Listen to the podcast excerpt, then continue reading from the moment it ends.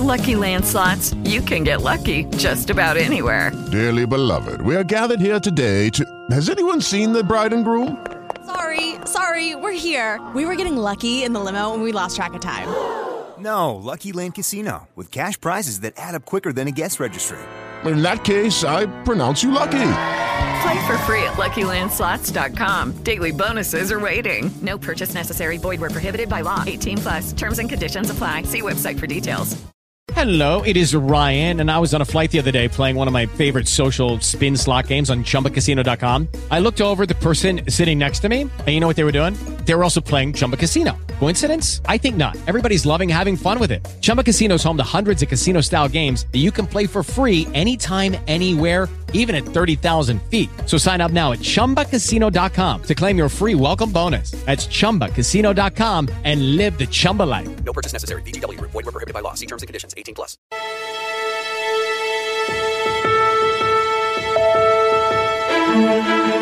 There are some people that make their work just another thing they have to do. And there are those that make their work something that they want to do. Welcome to Working on Purpose with your host, Alise Cortez. In our program, we provide guidance and inspiration from those people who have found deeper meaning and personal connection to their work life. It's beyond 9 to 5, it's working on purpose. Now, here is your host, Alise Cortez. Welcome back to Working on Purpose. Thanks for tuning in again this week. I'm your host, Alise Cortez, joining you from Dallas, Texas, which is home base for me. This program is all about helping people more meaningfully and productively connect with their work and equipping organizations to do the same for their employees. It was originally inspired by the meaning in work research I've been doing over the last 15 years and now complements the work that I do at Insigniam, which is a global management consulting firm. If you know this program has been around for a while, then you know that I have to thank my media partner and sponsor, Jobing.com. They are the leading locally focused job board in the nation, and they're dedicated to helping employers find quality talent in their own backyard while giving job seekers control over their search so they can find work close to home. Great partnership. Thank you, Jobing.com. Last week, if you missed the show, we were on the air with Jamie Hansen, the author of Expanding the Conversation Because Real Leaders Leverage Gender Differences to Create a Competitive Advantage in Business. We talked about how many organizations still employ traditional gender speak attribution towards skills in the workplace and how doing so limits the individual contribution as well as the overall team performance. Beliefs such as women tend to be nurturing and empowering leaders, while men are more results driven, which is not accurate and is a very limiting paradigm that needs shifting. Very thought provoking conversation that invited us all to join the expanded conversation and movement toward a more gender differences embracing dialogue. Really good stuff. With us this week is Brett Randall, the restaurateur who has been at the helm of Soul Man's Barbecue, the beloved North Texas based restaurant chain that boasts low and slow cooking over hickory as their time honored tradition. Soul Man's Barbecue has 15 locations and employs 225 employees, and in fact is opening a brand new location here in Mansfield, Texas, where Brett joins us today. Welcome to Working on Purpose, Brett. Hey, Alise. Uh, thanks for having me. Oh, this is so much fun. I'm just getting hungry already thinking about the conversation, though. well, it smells great over here. Do something about that. Um, all right. Well, to get us into this here, I want to just start by hearing, um, you know, in, the, in, our initial call, you talked about how you found your way into the restaurant business, and I love the story. Will you share that with us and our listeners now? Oh, absolutely. Uh, you know that's a that's kind of a long story, and I kind of backed into the business a little bit, but it's a great story, and it's a sort of humble beginnings. But you know, I studied at the University of Mississippi, and when I got out of college, uh, my dad was kind of going through a little bit midlife crisis, and uh, he was buying restaurants and bars. And uh, the only problem was that he was a surgeon and not a restaurateur, so he didn't exactly know how to run restaurants and bars he wanted a place to hang out, so he had them. Well, so I was, uh, I guess I was 21, 22 years old, and what a better place for a kid to work than a, uh, a bar that his dad owns. And so that's what I did. I went to work in, a, in one of his honky tonk clubs called Eastside Country Club, of all things, and uh, I went to work as a barback. Uh, so I did that for a little while, and then soon after he bought a sports bar. So I kind of graduated over there to that and and started bartending a little bit and and during that time I really kind of found that I loved customer service. I loved interacting with people just talking with them, and uh, at the end of the day, making them happy. Uh, I guess probably a year after I got out of school, my dad purchased a fine dining restaurant. As you can see, the progression here. yeah, I can. And, and so I, and so I moved over there, and uh, that was a little different animal. Um, so I was in a little more upscale environment, and um, and so that was a lot of fun. The only real problem was after a, a period of time, it, the restaurant really was not doing well at all. It was it was losing a significant amount of money uh, month to month, and um, and so at one point they decided to close it, and so I kind of had a backroom discussion with my dad and his two partners, and said, "Hey, you know what? What do you have to lose? Why don't you give me a shot at turning this thing around?" And uh, so I did. We went we went to work hard, and we did a lot of a lot of cool things. And within about a year, year and a half, we had that place completely turned around and uh, the rest, as they say, is history. So I was in the restaurant business from then on. you may remember from our first conversation, Brett, that I grew up in the restaurant business and I know what hard work it is and I also know how rewarding it can be. So, all the more reason that I wanted to have you on the show and showcase what you've done because I really respect and admire what you've done and are doing. Yeah, you're right. Matter. It is hard work. well, one of the things you also said to this to this end, and you said this in a very humble way, Brett, is you said, you know, I had a little success turning around my dad's restaurant, and a, re- a couple over time, as I as I recollect. And so, I want to understand to what do you attribute that success? Why do you think you were good at that, or are good at that? Well, uh, uh, first of all, I would say that uh, they they say that uh, success follows a happy worker. And in my case, that was certainly true. I was having so much fun, and that my passion just kind of fueled the business. Uh, but I think, to be fair, I think the success during those days can really only be attributed to God's blessing. And and honestly, I really didn't know much of anything. It was mainly hard work and a little common sense. I had a mm-hmm. great partner in operations that I met during that time, uh, a great friend of mine named Brent Smith, and uh, he handled a lot of the food side of things, and I handled the service end of the business. And we didn't know anything but to attack every angle. Uh, we took the service, we took food, we took the menu, we took the decor, we did everything we could to try to upgrade everything. And our hope that was that if we examined every aspect of the business, then we couldn't help but improve performance. And it worked. And I really haven't changed from that model. Uh, that's what we do at Soul Man's Barbecue every day too. And so mm. that's that's pretty much what I can attribute that early success to because I had no knowledge of the restaurant business and very little knowledge of business period. Uh, but I knew if I could improve at every single aspect that that I would get better. Wonderful response, Brett. The reason I wanted to ask you that question is, and you kind of alluded to this early on, something about the worker being happy makes for a big difference in terms of results. And of course, what's my show called? Working on Purpose. Well, the distinguishing point here is that it's one thing, quite one thing, to have a passion, and quite another thing to, t- to turn it into a profit, to find a way to make it into a viable business. So I wanted to be able to have you share with the listeners just how you did that. So thank you for entertaining it and answering it as completely as you did. That was great. You're welcome. So the next thing I want to get to that I also think is interesting is you went to culinary school to develop your talents, but this would have been well into your restaurant career. So how did it happen that you made that decision, and what did you get from the experience? Uh, another pretty good story. so let, let, me go back to um, right after we uh, took that restaurant over, and it was called the Plantation Grill in Albany, Georgia and it was a fine dining restaurant. Well, Brent and I had, had challenged the owners to let us let us kind of take it over and see what we could do with it. Well, as I alluded to, attacking every angle, we wanted to come out with a new menu. Well, we did, and we rolled it out uh, on a Friday night to uh, about a hundred covers were were booked for that evening. Well, at about five o'clock, the entire kitchen staff walked out. Uh, so five guys walked out and left Brent and I standing there holding the bag, basically. Um, so we looked at each other. We called our wives. Uh, my wife came up and, and and helped wash dishes, and his wife came up and helped wash dishes. And and just to back up for a second, I did not bo- know how to boil an egg at this point. I could not. I couldn't cook uh, a flat pan if I needed to.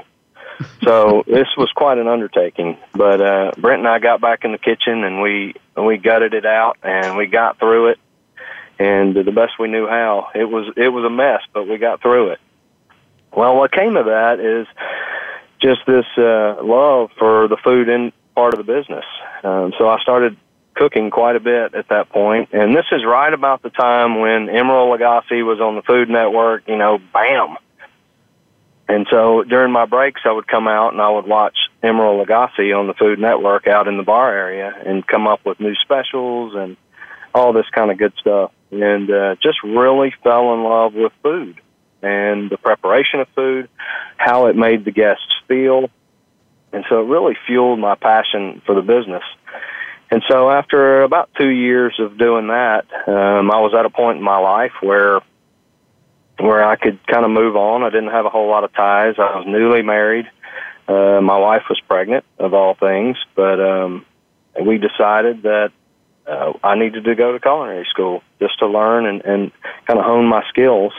And so we did. We moved all the way over to uh, Dallas, Texas, where I am now, and uh, went to culinary school for two, two and a half years. Mm. That, that's how it worked. And what is just a couple little pearls? What did you get out of going going to culinary school? Do you think? It was an amazing experience. Uh, I, I always tell young young people that are going to culinary school that it kind of is what you make it. Um, it's a it's sort of a tech school environment, and I went to school with a lot of people that probably still aren't in the business. Uh, they were kids coming out of school that had no restaurant experience. I was different because I had restaurant experience, and I and I wanted to be in the restaurant business afterwards, and so I was about the same age as most of the professors. Uh, so we we hit it hard, and I learned a lot. Um, I learned m- probably the most important thing I, that I learned was food science, and I still use that every single day um, to this day. Is is how how thing how food reacts to different temperatures, how to fix different things that aren't right, and so it, it's very valuable knowledge. Probably the second thing that I would say is probably the most important thing that came out of my move to Dallas is I actually met the founder of Soul Man's during that time and I worked for him part time while going through culinary school, and so that kind of set the stage for what I'm doing now. Hmm. Hmm. Great, great, interesting. You know, it's amazing what happens when you go to school a little bit later in life. I didn't go to college until I was 24, Brett, and so mm-hmm. I appreciate very much what you're saying about you your professors being peers. They weren't peers to me, mind you, but uh, boy, it was a different experience when you had skin in the game and knew why you were really there. So love that. Great. You bet. Well, the next thing I kind of want to get to here, still kind of talking about the business aspect of what you're doing here. Um, you, you have 15 locations. You're you're opening your brand new location there in Mansfield as we speak. You got 225 employees, which is a pretty big ton of employees and you got i think you said 10 or 15 or so in your corporate office so i want to get to just if you can call out for the, again for the sake of people putting their purpose around a business um, some key operational parts of the business that you've executed through executed through that you think have helped make your business successful well um, you know you can talk about different operational benchmarks uh, in the restaurant business and, and different profitability benchmarks all you want. Uh, we we we try to keep it very simple operationally. Uh, you know, first off, my team and I have a passion for excellence, and I think whatever business that you're involved in, you have to have a passion for excellence with your product, with your service, whatever whatever it may be. Early on in my career, I read a quote by Charlie Trotter, who was a restaurateur out of um, out of Chicago, and it simply read this: If you strive for perfection, you will at the very least achieve a high level of excellence. And I'm already always lived by that. So I've always really shot for the stars, and then at the very least, you know, you hope for the moon. Um, in our business, uh, we are laser focused on doing three things right each and every day, and we talk about this stuff all the time serving great food, friendly and sincere service. The sincere is very, very important. And of course, an unmatched cleanliness in our restaurant. So, so three very simple things. If we feel like we can consistently get those things right each and every day, sales will continue to grow. And if we take care of the cost basis of the business, our profitability is going to follow right behind that. But as you know, in most businesses, sales cures all. Mm-hmm, and so mm-hmm. we, we keep it we keep it very simple. Mm. I love the crispness of that, Brett. I think that just having that laser focus on what are we going to do today? What is our intentionality? Right. I think that is brilliant and a great lesson for our listeners. Just the kind of stuff, the takeaways that I was hoping for for them. um, anything else you want to add to that? I have one more question that I want to queue up before the break, but anything else on operational that you want to talk about? I think that's I think that's pretty much got it. I mean, okay. again, keeping it simple, uh, making sure to focus on the on the benchmarks of your business and making sure that you get everything right. I think the other thing to call out is just the fact that you have, because there are three basic things that you focus on, then I got to believe that your your efforts are not diluted, right? It's easier to focus. Those are three things you got to hit them right every day, all the time. I think there's something in that too for our listeners to be beyond. Let's execute to this list of twelve things. yeah, three, too many will actually work. Yeah, too many. Hey, okay. we're in the restaurant business. It's not rocket science. Sounds good. Well, speaking of that, the one thing I wanted to also ask you before we go on break here is uh, it occurs to me as somebody who now has spent a little bit of time with you and I know a little bit about how important your faith is to you, that if there was anything to the fact that the business being called Soul Man's that called to you when you met the owner, or is that your own creation? Did you call it Soul Man's? No, actually, the name goes way back before me. We were founded in '74, and if I was born in '75, so I, did, I, I, didn't name the business, but uh, there were two partners in the beginning, and one of them was an African American man, and he named it he named it Soul Man's. Now, I, I I believe that God has a purpose in everything, and uh, I believe it's named Soul Man's for a reason, and so. Uh, but I, I think there's definitely divine appointment in that. But I had nothing to do with the naming of it. I had to ask because certainly for me, knowing what I know of you so far, there seems to be a pretty good connection that I like that to call out. So thanks for entertaining it. You bet. And that takes us to our first break already. I'm your host, Alise Cortez. We've been on the air with Brett Randall, who is the restaurateur who has been at the helm of Soul Man's Barbecue, the beloved North Texas based restaurant chain and prides, who prides himself in the culture and purpose and faith he and his team have created for their business. He joins us today from Mansfield, where they're opening a brand new location. We've been talking about how he got himself into the restaurant business and has been training himself in it. After the break, we're going to get into the culture that he's purposely trying to create for the business. Stay with us.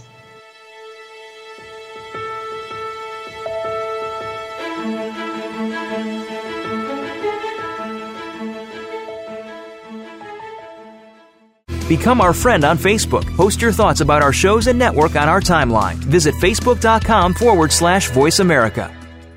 Alise Cortez is a speaker and engagement and development catalyst. She designs and delivers professional development, leadership, and engagement workshops and can bring her expertise to your organization. She will help ignite meaningful development within your workforce that will increase employee engagement, performance, and retention.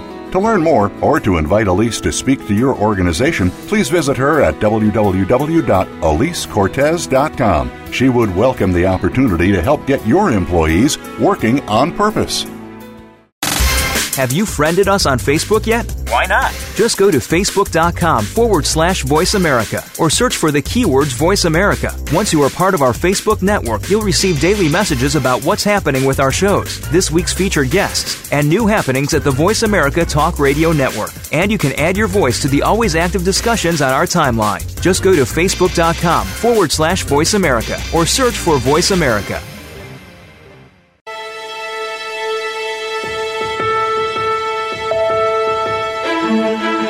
This is Working on Purpose with Alise Cortez. To reach our program today, please call in to 1 346 9141. Again, that's 1 346 9141. You may also send an email to Alise, A L I S E, at AliseCortez.com. Now, back to Working on Purpose. Thanks for staying with us and welcome back to Working on Purpose. If you're just joining us, my guest is Brett Randall, the restaurateur who is behind Soul Man's Barbecue, the beloved North Texas based restaurant chain that boasts low and slow cooking over hickory as their time honored tradition. Brett studied business at the University of Mississippi and began his career in restaurant management before studying the culinary arts at the Art Institute of Dallas. I'm your host, Alise Cortez. Before the break, we were talking about how you got yourself into this business, which was a great story. Now, I want to focus on this segment, if we can, on the culture. I know that is a really important part of your heartbeat there, Brett, and that for your for your team that you're purposely creating something. So, you describe the soul of your business, its culture, as the heart of your offering and your success. So, would you say a bit more about Soul Man's Barbecue Soul? Yeah, you know, the soul of our business is our people. Uh, people are the they're the headwind. They're the ones that greet the customers, serve the customers, and uh, at Soul Man's Barbecue, we are committed to building and maintaining a strong, people-focused culture. We're like a big family.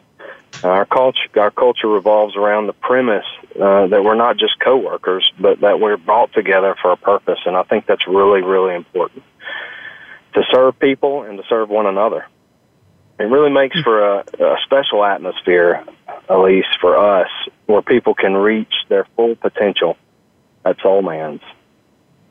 Mm. Well, you know that hits every one of my buttons, Brett, right? You know that already about me. yeah. and I love that. And I really appreciate, and again, what I want to get across to the listener is that you have been able to create a business for yourself that you get to live breathe and express your values through your business in a way that lets you serve not only its purpose but for that of your employees. And i just really want to call that out and i think it's beautiful. Mm, thank you for saying that. Yeah, and, and to that end, one of the other great things that you get to do that not all businesses get to do, maybe because they're they're public or whatever else it is, but you weave your faith into the way you run your business. Will you say more about why this is an important part of your culture and just how that shows up for you all? Absolutely, it's it's definitely. Uh, you say it hits all your buttons. This hits all my buttons. Uh, we have a sign hanging on the wall of each one of our restaurants that reads "Great Barbecue, Great Service, and Great God." Um, at Soul Man's, our faith in God, His providence, and His love for people compels us to treat our customers and employees like family. You know, put mm-hmm. simply, my team and I believe we are part of something larger, where that we're grafted into a family or a company that cares for people, both customers and, and employees. Most business professionals, kind of as you alluded to, Christian or not, they tend to compartmentalize their lives. Uh, they're one way at home, one way at church, and then a totally different person at work. Uh, we try not to do that at Soul Man's. Uh, we aspire to walk out our faith uh, no matter where we are. Uh, most importantly, I think, is that we create a safe environment where employees are not only safe expressing their faith, but are also encouraged to do so. So yeah, it's it's very important to us. Hmm. There's so many things you said there that I could talk about. But one thing I definitely want to call out, Brett, is this notion of helping your your employees to to be very aware and know every day that they're part of something greater.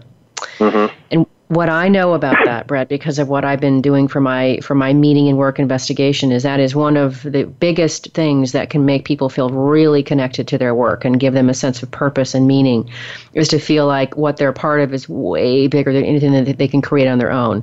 And the fact that that you call that out as swiftly and beautifully as you do, and that it clearly is, you know, very much in the water that you swim in every day I it just it's in fact I will tell you very very frankly you moved me to tears when you were talking about that. It was so beautiful.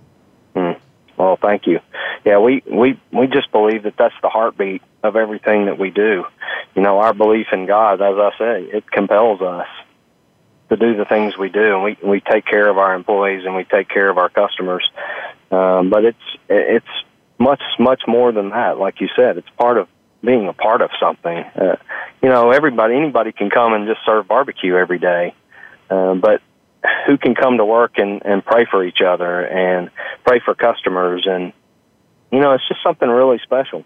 You know that may not be for everyone and i understand that. Uh, but it is for us and for for those that believe and those that are passionate about their relationship with god. It just like i said it gives them a safe environment to express themselves that way. And it just it creates an incredible environment. Well, one of the things that I always tell my, my students, I, I think I might have mentioned to you that I teach uh, lots of um, senior students at Southern Methodist University how to get Yeah, and keep did. their first job. Yeah. And one of the things I tell them is that, you know, look, when you're going through the interview process, you're going to opt in to the company culture if you like it, or you're going to opt out if you don't. And the very fact that you are as forthright as you are, this is who we are. This is our heartbeat. If you like it, great. Come join us and pl- pray with us and play with us and serve with us. If you don't, cool. You know, it's all right. That's and, right. Right. That is as good as it gets, I think, for everybody. Yes, I I 100% agree. And that happens. Sometimes that happens both ways. Mm-hmm. Mm-hmm. Well, I want to have you talk, if you will, a bit, Brett, because part of what I, another reason I wanted to have you on the show is that, you know, when it comes to the world of work, culture is so important. In fact, we talk about how culture eats strategy for breakfast. It's just so important. And how important it is to be mindful and intentional all the time about making it what you want. So, you talk about creating a work environment where your employees really want to come to work. You talk about how you pray for each other and for and for your customers. Would you say more about what are you doing and practicing to encourage this creative intentionality of your culture? That is a that is a great great subject. It's what we talk about all the time, Alise. How can we create an atmosphere where our employees are excited to come to work? And that right there is just the crux of it all. And if you'll remember earlier, the heartbeat is our people. So again, having them excited to come to Soul Man's Barbecue to work to serve barbecue and be part of our our vision is incredibly important. Now we understand that in order to expect superior performance from our employees, we must create and maintain a compelling place to work, a place where people can grow and learn enduring life skills. Our goal is to make working for us more than just a job, but a place where people can realize their personal and professional aspirations. Now, this is a huge undertaking, obviously. And my team and I have developed a strategic plan just to address these things, and we call it the Strategic Culture Plan. Among others, we tackle topics like our leadership and how we can improve, team development, training, quality of life, competitive pay and benefits, among many other things. Now, being a small company, the challenge will always be scaling the additional costs in for these programs. But in the end, we believe whatever we spend to retain and develop top people will return to us in abundance. So it's very important to us. Mm-hmm. You know, one thing I'll one another thing that I want to call out about what you're saying as I'm listening to you, Brett, and it's something that I'm very aware of because of the work that we do here at Insigniam around breakthrough performance and organizational transformation is that the way that anything occurs for us is, you know, that's the context, right? And that context determines then what it is that we tend how we feel about the situation, then what we choose to do, and then the results that we get, right? Mm-hmm. So the, the very fact that your first or employees occur for you as these are people I love and I want to grow and develop, and they're part of our bigger family. Lucky Land Casino asking people what's the weirdest place you've gotten lucky? Lucky? In line at the deli, I guess? Aha, in my dentist's office. More than once, actually. Do I have to say? Yes, you do. In the car before my kids' PTA meeting. Really? Yes. Excuse me, what's the weirdest place you've gotten lucky? I never win and tell. Well, there you have it. You can get lucky anywhere playing at LuckyLandSlots.com. Play for free right now. Are you feeling lucky? No purchase necessary. Void where prohibited by law. 18 plus. Terms and conditions apply. See website for details. family and your customers are people that you want to serve in the same way that you would serve God. That is such an en- enormous thing to call out about what anchors your culture and the way that you go about creating your culture. Yeah? That's exactly correct. I mean, our, our belief in God and our faith system, again, compels us to love our employees and to want to create an atmosphere where they want to come to work. Uh, They just go hand in hand. You can't have one without the other. And so that's the important thing about what we do. And again, we don't compartmentalize our culture away from, you know, our work environment. And so they all go hand in hand, and it's all based on what we feel God would want our employees how they how he would want them treated. Hmm. Well, let's talk next about your customers. So, as I'm sitting here listening to you, I have this very distinct imaginative feeling that if I were to walk into any of your locations, that the very first thing that I would get was a big, fat, warm smile that said, "Man, I'm glad you're here." Right? That's somehow I just get that that's how it would be. So, I want you to speak to, if you would, what experience are you trying to create for your customers? I know you want to serve them as, as, as you say, as God would expect you to, but I, I'm guessing that there, there's a whole bunch more in addition to that that you're trying to do. You know, uh, this is something that we, we say all of the time, and it's very simple, but it's very profound. We want to be their place to eat barbecue. Mm. And there's a lot, behind, and there's a lot behind that because barbecue is very endearing to the soul. Um, everybody has their place to eat barbecue. Um, there's a reason for it. That's the way they like it. It's the way they're treated. You know, how, whatever the reason, they have a place that they go eat barbecue. Uh, and, and barbecue is a lot, is different from a lot of other foods. Uh, like I said, it's very endearing food. Uh, people have grown up with it. Um, they tell stories all the time about how people grew up with Soul Man's barbecue, and that's why they take their kids to eat.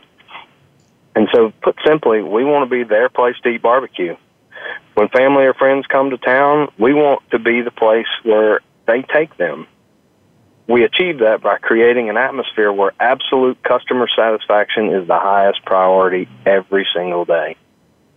And mm. we feel like if that customer is a priority, and just as you said, exactly as you said, the way you've imagined walking into Soul Man's, that's exactly the way we want it to be. And so, again, put simply, we want to be their place to come eat barbecue. Mm. I got to tell you, so I I've only been in Texas for 15 years. I'm from the Northwest originally, and it's not really a place that's known for barbecue, as you probably know. We do have some of it up there, but and I have had some good barbecue up there. But I came to Texas and I learned, bought an old smoker off Craigslist, and you know was taught how to fire it up, et cetera. And now I make pretty darn good brisket, if I can just say and and I take a tremendous amount of pride in hosting people and feeding them my barbecue, my brisket. And you're right. There's something in that. There is your. There's something special about the food that is dis- different and distinguished from other kinds of cooking. And I like to host lots of parties, but there's something very different about barbecue. There is something very different. You know, food in general, Alise. You know, it's it's very biblical. Breaking bread is a very spiritual event uh, for friends and family, as it was for for Jesus and his life and his disciples. Uh, and so, food in general is very special. But but barbecue, when you spend twelve hours smoking something, it's going to be great, and people are going to love it. And so, yeah, it's, there's something very special about both food and especially barbecue. Mm-hmm. Love that we're talking about it here in the summertime too. Uh, although people will be listening to this podcast for quite some time, you might have somebody fire this up in December and then just be aching for summertime.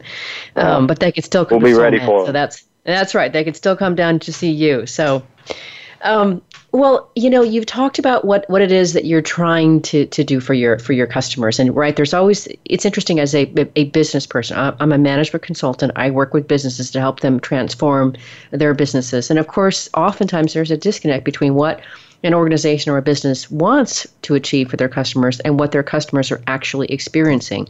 So, what do you actually hear from your customers about their experience of dining with you? What do they say? Uh, we we hear so many cool and inspiring stories that just continue to encourage us each and every day. I'll tell you one in particular. This is a really cool story. Some of our restaurants sit adjacent to to truck stops, and because they sit adjacent to truck stops, we have a lot of customers that are long haul truckers. Uh, one in particular was named John Journell, and he stopped at Soul Man's weekly on his route for 20 years or so. Uh, living in Ohio now, uh, he's disabled and no longer drives. Well, he contacted me a couple of years ago through Facebook and said that on his bucket list was to have one last meal at Soul Man's. Now, this is 976 miles away. So he and his wife, uh, who are on a fixed income, I might add, because of his disability, made the 976 mile trek to Royse City, ate, and turned around the next day and drove back. Now, I met him at the store and bought his dinner, and we talked for several hours about about his experiences with Soul Man's. And now, now, isn't that amazing? Mm, it sure is. It is It absolutely sure is. amazing, and, and to me, that story tells it all about uh, how good our food is and and how well we touch customers. Mm. And I still I still talk to him this day on Facebook. So great story, great guy. But we hear so many cool stories about you know how people grew up. You know, being a 43 year old brand, we now have grown adults that just grew up eating Soul Man's all their life, and that's the barbecue that they eat. Uh-huh. That's what nurtured their existence. That's right. That's right. Neat stuff. That is it is a great story. The the 976 miles is nothing to, to sneeze at if you're not disabled, for gosh sakes. Um, yeah, I, I, um, when I think about what you just said, I mean, for this man to spend 20 years of his life every week eating with you, you were a, an important key component of his livelihood. That's right.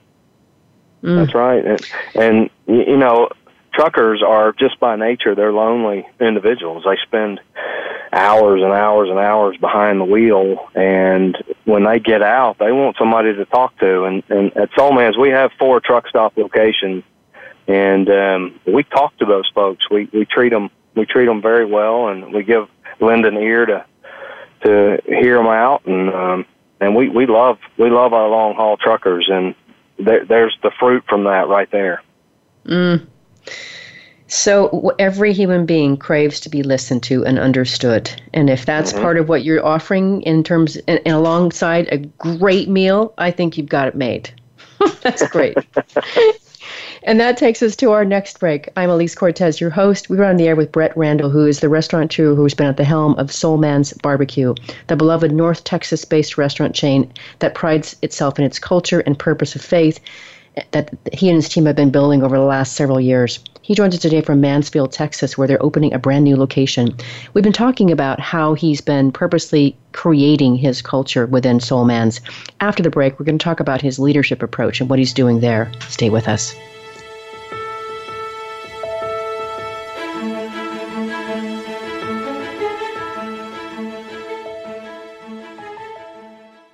Become our friend on Facebook. Post your thoughts about our shows and network on our timeline. Visit facebook.com forward slash voice America. Alise Cortez is a speaker and engagement and development catalyst. She designs and delivers professional development, leadership, and engagement workshops and can bring her expertise to your organization. She will help ignite meaningful development within your workforce that will increase employee engagement, performance, and retention. To learn more or to invite Elise to speak to your organization, please visit her at www.alisecortez.com. She would welcome the opportunity to help get your employees working on purpose. Have you friended us on Facebook yet? Why not? Just go to facebook.com forward slash voice America or search for the keywords voice America. Once you are part of our Facebook network, you'll receive daily messages about what's happening with our shows, this week's featured guests, and new happenings at the Voice America Talk Radio Network. And you can add your voice to the always active discussions on our timeline. Just go to facebook.com forward slash voice America or search for Voice America.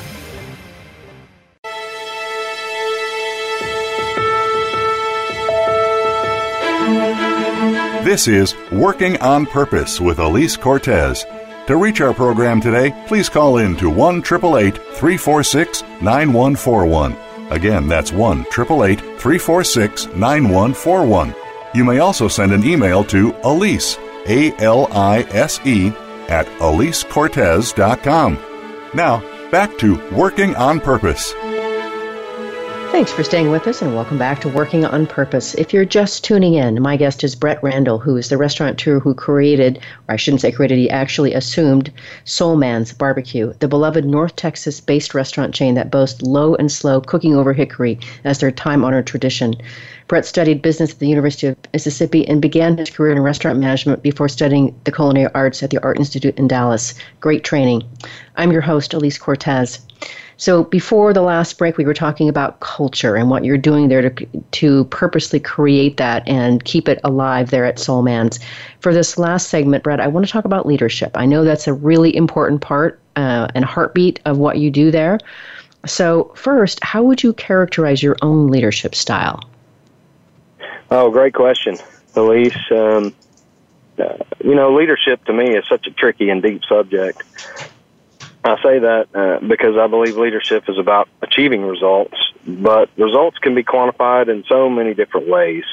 Uh, for instance, we obviously value a leader that increases sales, uh, keeps the cost basis in line, and ultimately makes the company more money. Um, however, to us, it's just as important how that leader achieves those results. I want to be a leader uh, that's known for having uncompromising high standards high morals, that is approachable, one who listens before he speaks, one who's fair, patient, yet decisive. Uh, you know, ultimately, I want to be remembered as a man who loved God, loved others, and achieved his goals to that end. And so I hope I hope that that's the type of leader that, that I am and, and can be. Well, again, very crisp and succinct. And what I also like about that, Brett, and want to call out is that uh, I'm often asked to, to speak about leadership to groups. And one of the things that I frequently say is for people to get really clear on the kind of leader that they really want to be and then authentically execute to that. And it's really clear to me that who you just described yourself is how I've experienced you. And I have no doubt that's how you show up as a leader as well. So the fact that you could you could articulate that as succinctly as you did, I think is part is probably the very first part of the process, right? Being able to do that. So gorgeous. Um, Thank you. Yes, you're welcome. And then thinking about how it is that you work from that vantage point, I know that you write a, a monthly leadership email, and I think it's called the Leadership Series. That's so correct. I want to I want to understand a couple things. I want to know what is your key message, and what is your motivation to write it? What are you hoping to actually do through the series? Oh, thanks for the question. Uh, you know, the leadership series has uh, been a lot of fun, and it's helped us all kind of galvanize the message together. You know, I infuse scripture, uh, my life experiences, quotes, and quite a bit of humor to get the point across.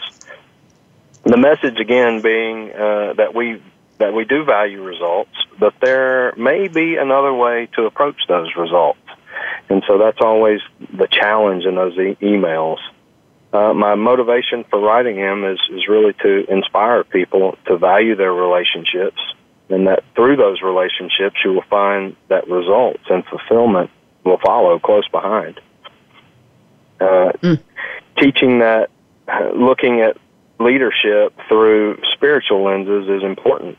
Um, I always end each series with a simple phrase, lead well which hopefully sticks with them when they have a, a difficult situation to handle that they may not know what to do. Um, so yeah, it's been a lot of fun, um, and it seems to have really grown legs. We the guys tell me that they forward them to their wives, and their wives forward them to their friends, and and you know I'm not always great about doing it on time, but they let me know when they're ready for one.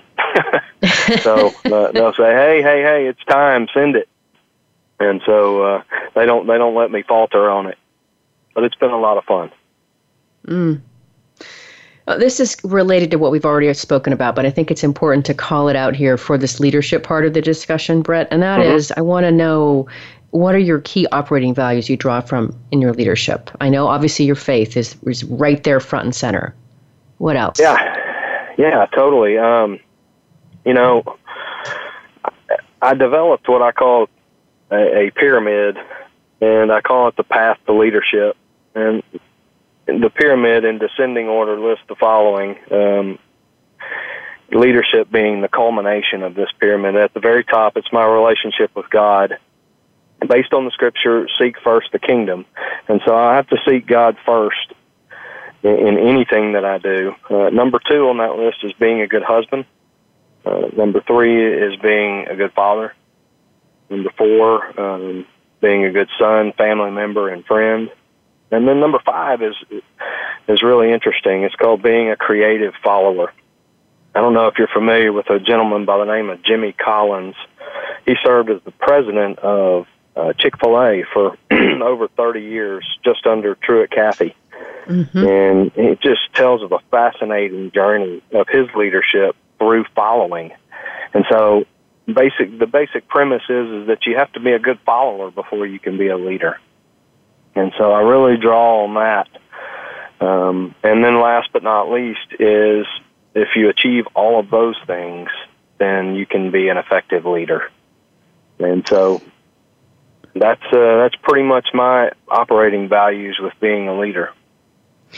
I appreciate that there's structure around that. Sometimes people might have a harder time being able to articulate what are they working from. You did that gorgeously. I got to follow up with this idea here of the creative follower. What makes for a create being a good creative follower? You know, probably uh, number one are, are things like doing what uh, doing what makes the boss happy, uh, doing the things that a follower does, and not necessarily a leader. Um, so, for instance, I have a I have a founder and owner that's that still owns the company. He's he's retired, but it's still important for me to follow his vision as well too in order for me to be to be a good leader to our 225 employees. What happens so often is a leader gets so heady uh, and they get so in tuned with what they're doing that they forget about uh, about following and doing the things that are important for the business. And so, for me, in my role, it's important that I follow the things that are important to him, and then work everything my vision around what's important to him. Mm.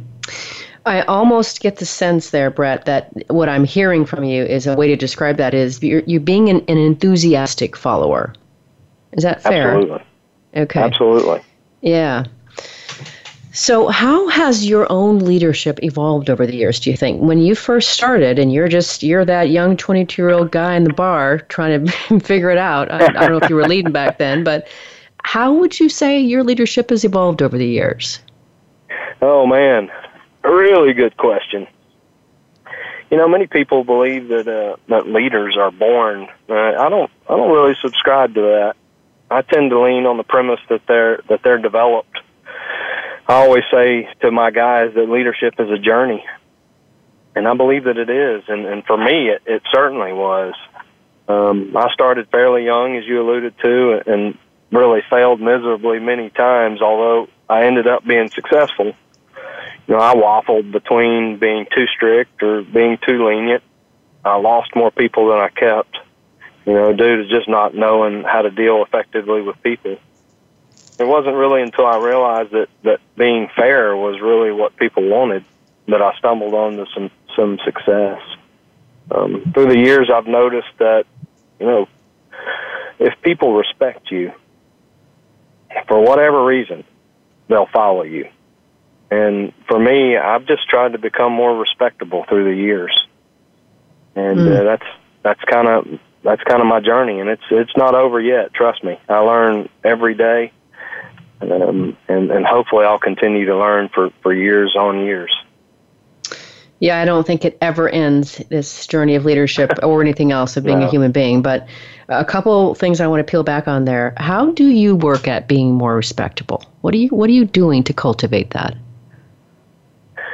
You know, number one, you know, I, I always talk to my guys about about trying to be the best at whatever you're trying to teach. And and what I mean by that is your pro is your knowledge of the product, knowledge of the process. You know, the easiest way to lose respect, in my opinion, is not knowing what you're talking about. And so, for me, dealing with barbecue, being a chef, you know, just because I'm a chef does not mean I know barbecue. And and so, uh, when I first joined Soul Man's Barbecue, I set out to be the best barbecue cook that I could possibly be because I knew that I would gain more respect from these guys who'd been cooking barbecue their whole life if I had just as much knowledge or more about the product. And so I think I think number one answer to you would be know what you're talking about. Uh, be the best. Uh, number two is is that you always have to back up what you talk about. So if I'm talking about all this faith and talking about culture, and then I don't really live it out, I don't walk it out, then I, I immediately lose respect. Yeah. So I'm always trying. I'm always trying to make sure that I am living what I preach, and um, sometimes that can be very difficult. And people, when you're in leadership, and you know this, you're always under the microscope. Yes. People are always trying to uh, find holes in your game and pick you apart, and uh, you have to be tuned into that. So th- those two things are probably the the biggest things that I work on all the time. And you know, going back to number one, um, you know, me being the CEO, having 16 restaurants, I'm not al- always in the restaurants as much anymore. And so, getting in there, getting back used to doing operational things, and making sure I don't stay, I don't fall out of touch is is an extremely important part of the process. So, two more things to follow that up really quick, because this is such an important, great thing, the great conversation about leadership, Brett. So, this whole notion you said about, you know, knowing your stuff. What I also think you're saying there is that when you don't know your stuff, that you admit that. You don't try to bluff what you don't know. And that authenticity of, you know, being willing to say, hey, I know this, I think I know this pretty well, but this part over here, I don't know this. I Right. think there's something that's really, really incredibly engaging about that, that make people want to trust you even more because you've called out what you don't know. Absolutely. Yes, no, kind of? Okay, good. Yeah, this Okay, notion, th- this notion, fake it till you make it thing. You know, there's some smart people in the world. They they don't all they don't always fall for that for that game. So, you know, I, honesty is always the best policy. Kind of like you say. You know, one thing that that I did when I came to Soul Man's and I wanted to learn how to be the best barbecue cook is I went to the best barbecue cooks and said, "Hey, teach me what, teach me how to do this." And uh, that that showed that showed those guys that I was willing to learn, and that I wasn't too good to stand next to them and learn from them, and I still do that to this day. And so, yeah, uh, you know, you you have to be humble and you have to be uh, willing to learn because nobody knows everything. That's right. That's right. And I think back to your thing about culture and engagement, when we solicit the expertise of people who work with us, uh, there's nothing better than having them feel like, hey, I'm really contributing to this thing, right? I, I've got something to share with the boss, with the business. I mean, and he, he or she is listening to me and takes me seriously. Oh yeah, absolutely. I'll give you a few. If we've got time, I'll give you a quick example of that. Sure, go for it. We have a we have a fairly new employee out here in Mansfield who's a who's a chef, and um, I went up to him the other day. I'm trying to create a new LTO limited time offer, and uh, I said, "Hey, how about you and I getting in here next week? You make your best thing, I'll make my best thing, and we'll we'll let the employees decide which LTO we're going to do next." And man, he just lit up, and you could just tell that he really wanted to kind of have that cook off with me, and that that I had really acknowledged his expertise and was willing to get in there and, and cook with him. And so it was a really neat moment for us. But that Mm. kind of speaks to exactly to what you were saying. Great example. And one more thing, too, that I want to call out for our listeners that you said earlier about all the mistakes that you made as you came up in your leadership journey. And I just wanted to call out have you ever read the book Black Box Thinking by Matthew Syed? I have not. Okay. For for our listeners, it's a great thing that really reinforces the notion that not only is it good to make mistakes, but learning from our mistakes in an ongoing, purposeful, intentional way can really set us apart, whether it's in terms of our leadership journey, our business journey, our personal journey. Um, trying to get that man on my show, I think he's got such a great message. So it really resonates with what you're saying about the mistakes that you made and how you learned from them. Went right along there. So I had to I had to call that out. Yeah, that's that's awesome stuff, Alise. You know, I, I have three sons, and I tell them all the time that everybody makes mistakes, but it's not your mistakes that define you. It's it's what you do with those mistakes that Yes, ultimately sir. define you. And so that's that's so true.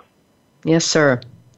Well, we are coming to a close, and I like to give my guests the, the last word when, whenever I can, Brett. So just say maybe in 30 seconds or less, what would you like to leave our listeners with today? Well, uh, here's what I'd like to leave them with. Um, I think that everyone has leadership ability inside them. Find your path and make it more about relationships and people than about profits. And when you get there, lead well.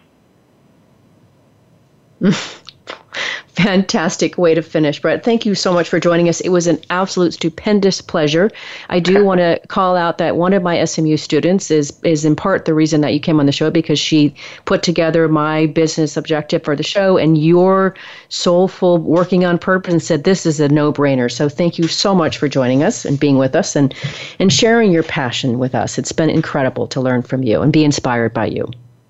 I had an absolute blast. Alise, thanks for having me. You're welcome. So, listeners, if you want to learn more about Brett Randall and Soulmans, you can go to Soulmans. It's just S O U L M A N S dot com.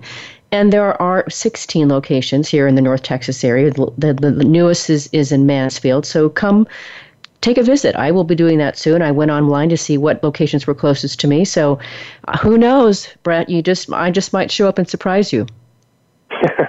I would welcome that. All right. So I'll see you next week. I'm looking forward to our conversation with our next guest. Remember that work is one third of our life, so let's work on purpose.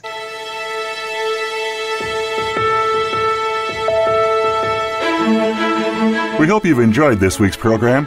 Be sure to tune in to Working on Purpose, featuring your host, Alise Cortez, every Wednesday at 6 p.m. Eastern Time, 3 p.m. Pacific Time on the Voice America Empowerment Channel.